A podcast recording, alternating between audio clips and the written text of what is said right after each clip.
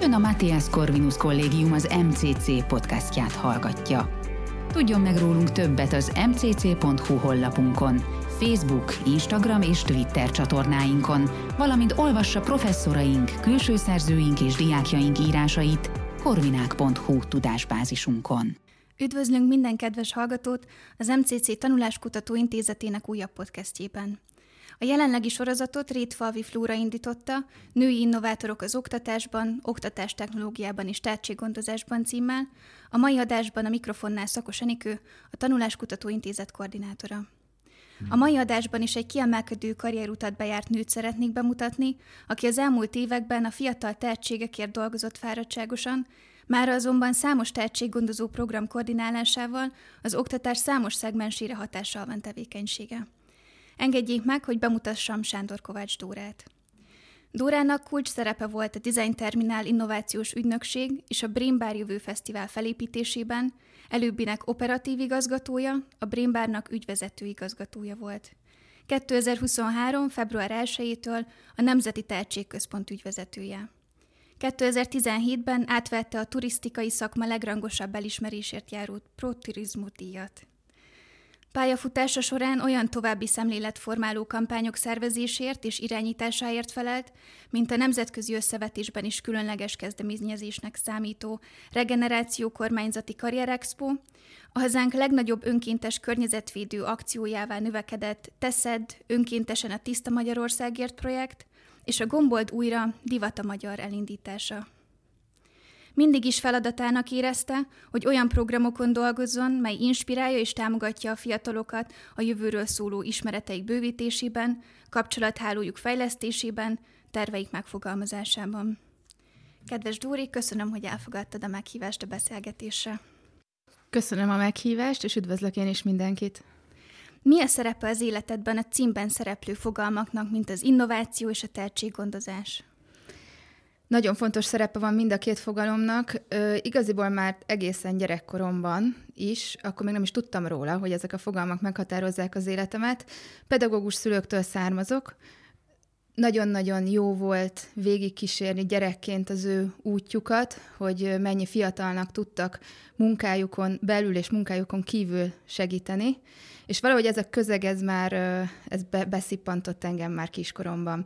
Én sokáig tanár szerettem volna lenni, de nem voltam elég kitartó, és nem volt konkrét célom még, amikor így próbáltam magamat elhelyezni a nagyvilágban. Érdekelt a közélet, érdekelt az oktatás, érdekelt, hogy fiatalokkal ö, foglalkozzam, és így valahogy megtalált az a feladat, amit amióta dolgozom, teszem, teszek, hogy a tehetségekkel foglalkozzak. És mi a szerepe az innovációnak? Miben látod magad innovatívnak? Én úgy gondolom, hogy az innováció ugyanúgy, ahogy a tehetséggondozás, egy nagyon sokszereplős folyamat. Nem hiszek abban, hogy egy ötlet az elegendő. Meg kell teremteni azokat a biztos alapokat, azokat a csapatokat, csapattagokat meg kell találni, hogy az innováció kibontakozhasson. Én úgy gondolom, hogy ebben vagyok erős, és olyan rugalmas rendszereket építünk, építettem az előző munkahelyemen is, és most is, amelyek alkalmasak az innovációnak a befogadására. Én ebben gondolom, hogy hozzáteszek ehhez a folyamathoz. Hogy az előző munkahelyeidről egy kicsit beszéljünk. Mit gondolsz, mi a szerepe a Brain Barnak és a Design Terminálnak az oktatásban, és hogyan innováltad a tehetséggondozást pályafutásod azon szakaszában? Ugyan erre csatlakoznék rá. A Brain Bar egy ötlet volt. Két évig úgy dolgoztunk rajta, hogy még meg sem valósult, de nem adtuk fel.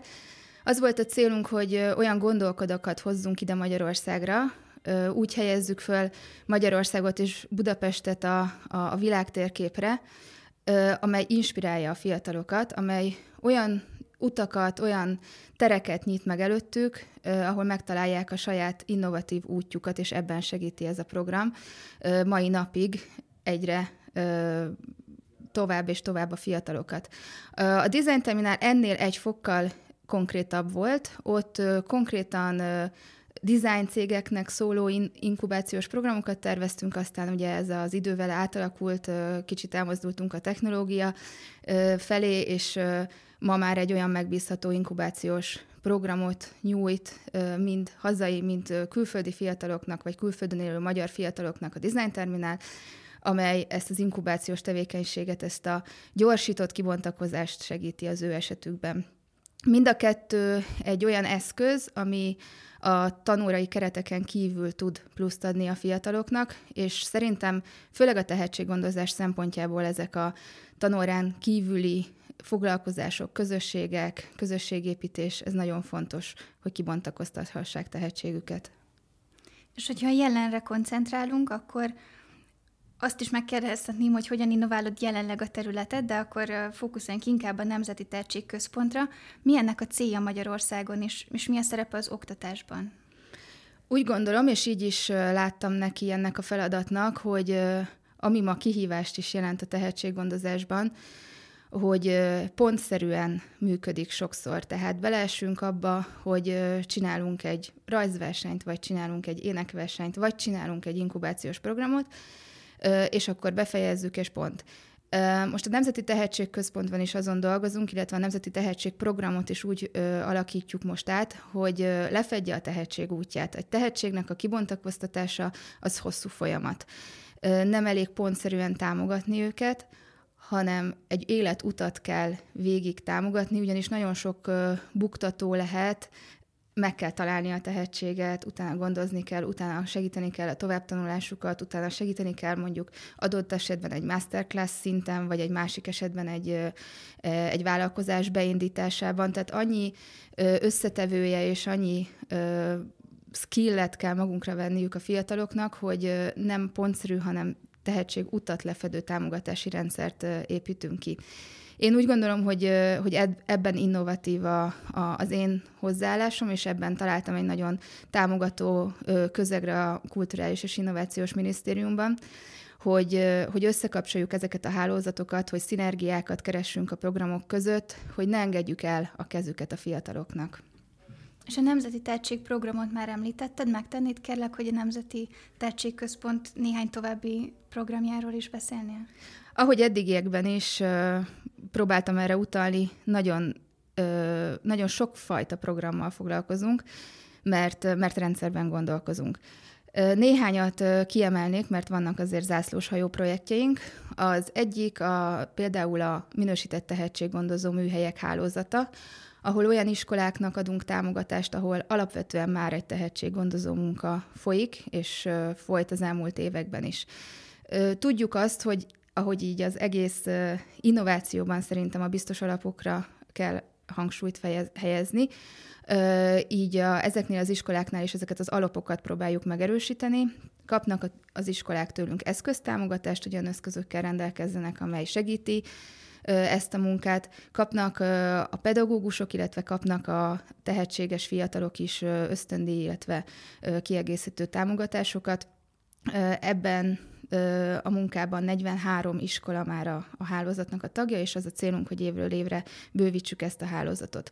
Fontos, hogy ezek az iskolák tudnak egymással kapcsolódni, tehát jó gyakorlatokat gyűjtünk, illetve olyan eseményeket szerveznek az iskolák maguktól, tehát ösztönözzük ezt a folyamatot, hogy maguktól is aktívak legyenek az iskolák, ahol megbeszélik a tapasztalatokat, és tudnak egymástól tanulni.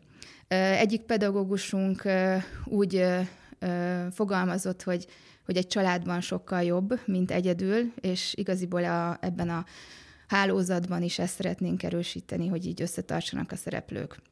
Van olyan ö, programunk több is, amely egy szakág spe- specifikus, gondolok itt arra, hogy mondjuk zenei tehetségeket segítünk. Ö, de ez is az elejétől a kibontakozásig tart, tehát ö, például a Schnittberger programban is ö, tíz évestől húsz éves fiatalokkal ö, foglalkozunk, és ö, ö, itt kiemelt hangsúly van azon, hogy, hogy egészen a masterclass szintig eljutassuk a fiatalokat, tehát hogy a kiemelkedő fel, tehetségeket megtaláljuk és felkaroljuk.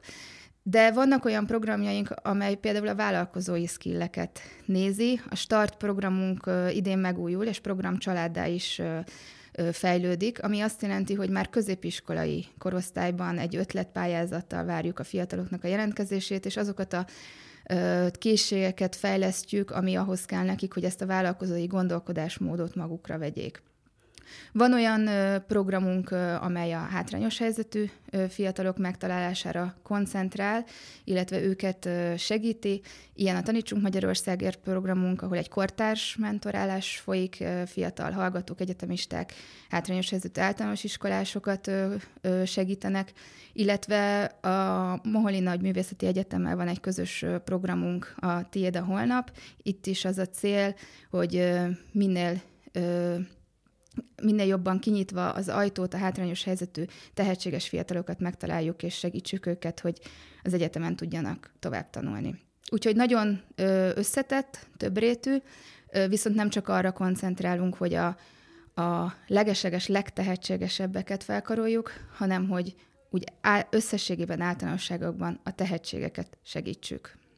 Amellett, hogy a tehetséges fiatalokat segítitek, munkátokkal nagyon sokat tesztek a pedagógusokért is. Milyen tanárokkal dolgoztok, és mit ad nekik, miben segíti őket az en té ká? Nagyon szerencsések vagyunk, mert nagyon-nagyon sok olyan tanár van, akik, ha, ha egy mondatot mondanak a diákokról, abban az egy mondatban is, abból is sugárzik azt, hogy ők mennyire szeretik ezt a hivatást, és hogy mennyire támogatják a fiatalokat. Meggyőződésünk az, hogy a tehetséggondozás muszáj helyben elkezdeni. Tehát egy, egy központ nem tud mindenhol az ország minden részére eljutni, viszont a tanárok, akik a fiatalokkal foglalkoznak, ott vannak.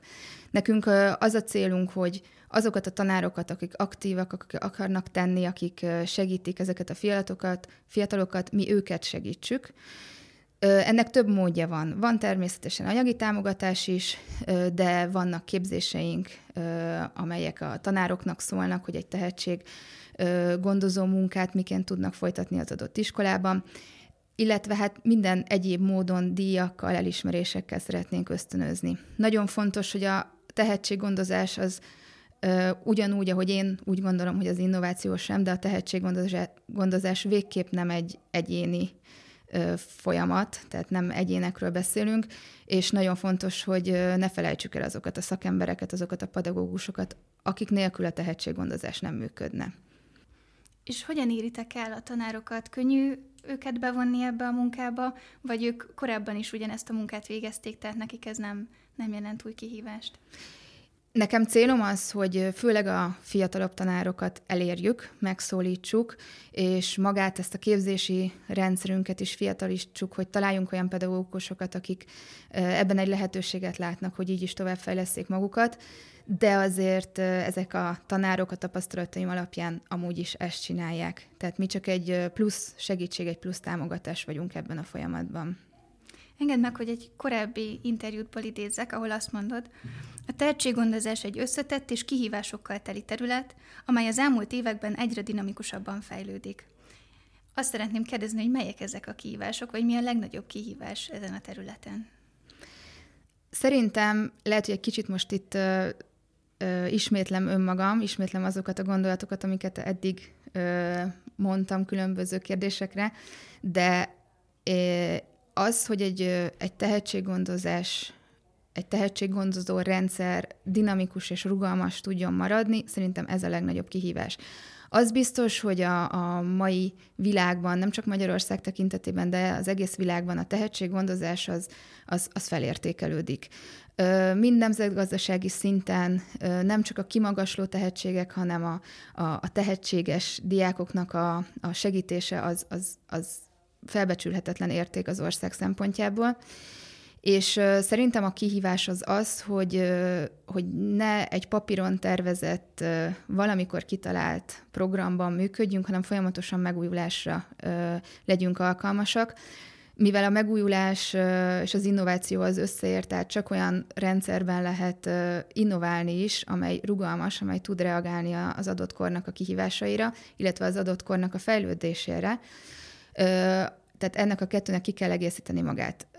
Na most ahhoz, hogy ez, ez működni tudjon, vagy ahhoz, hogy ez kiépüljön, nekünk ismeretekre van szükségünk, ezek az ismeretek pedig az adatokból jönnek, nem csak egy reklámtevékenységnél fontos a fogyasztóknak az adata, vagy bármilyen más területen, hanem nekünk is fontos azt tudnunk, hogy mik azok a, a témák, amiket a szülők keresnek, mik azok a, a, a vágyak, mik azok a tevékenységek, amelyeket a gyerekek keresnek, és mik azok a, a problémák vagy dilemmák, amikkel mondjuk a tanárok szembesülnek. Hogyha ezekről van tudásunk, adatunk országos szinten, hogy lokálisan is azonosítsuk a, a feladatainkat, akkor tud ez egy mindig megújulni képes programmá változni. Most, hogy azonosítottad a kihívásokat és megoldást is szolgáltattál, el tudnád de mondani, hogy mire vagy a legbüszkébb a teljes karrierutad alatt? Én a csapatokra, és ez most egy, ezt így szokás mondani erre a válaszra, de én tényleg így érzem, hogy ahogy egészen a, a gimnáziumhoz visszamehetek, tehát ottani osztályközösségemből most volt a húsz éves érettségi találkozónk, tehát hogy hogy maradt egy, egy támogató csapat, megmaradtak a barátok. Akkor utána az egyetem, és utána az első munkahelyemnél, akikkel összejöttem, én mai napig velük dolgozom együtt. Lehet, hogy néha változik, hogy éppen ki hol, de ugyanazok a gondolatok foglalkoztatnak minket, és ugyanúgy tenni szeretnénk többek között a fiatalokért.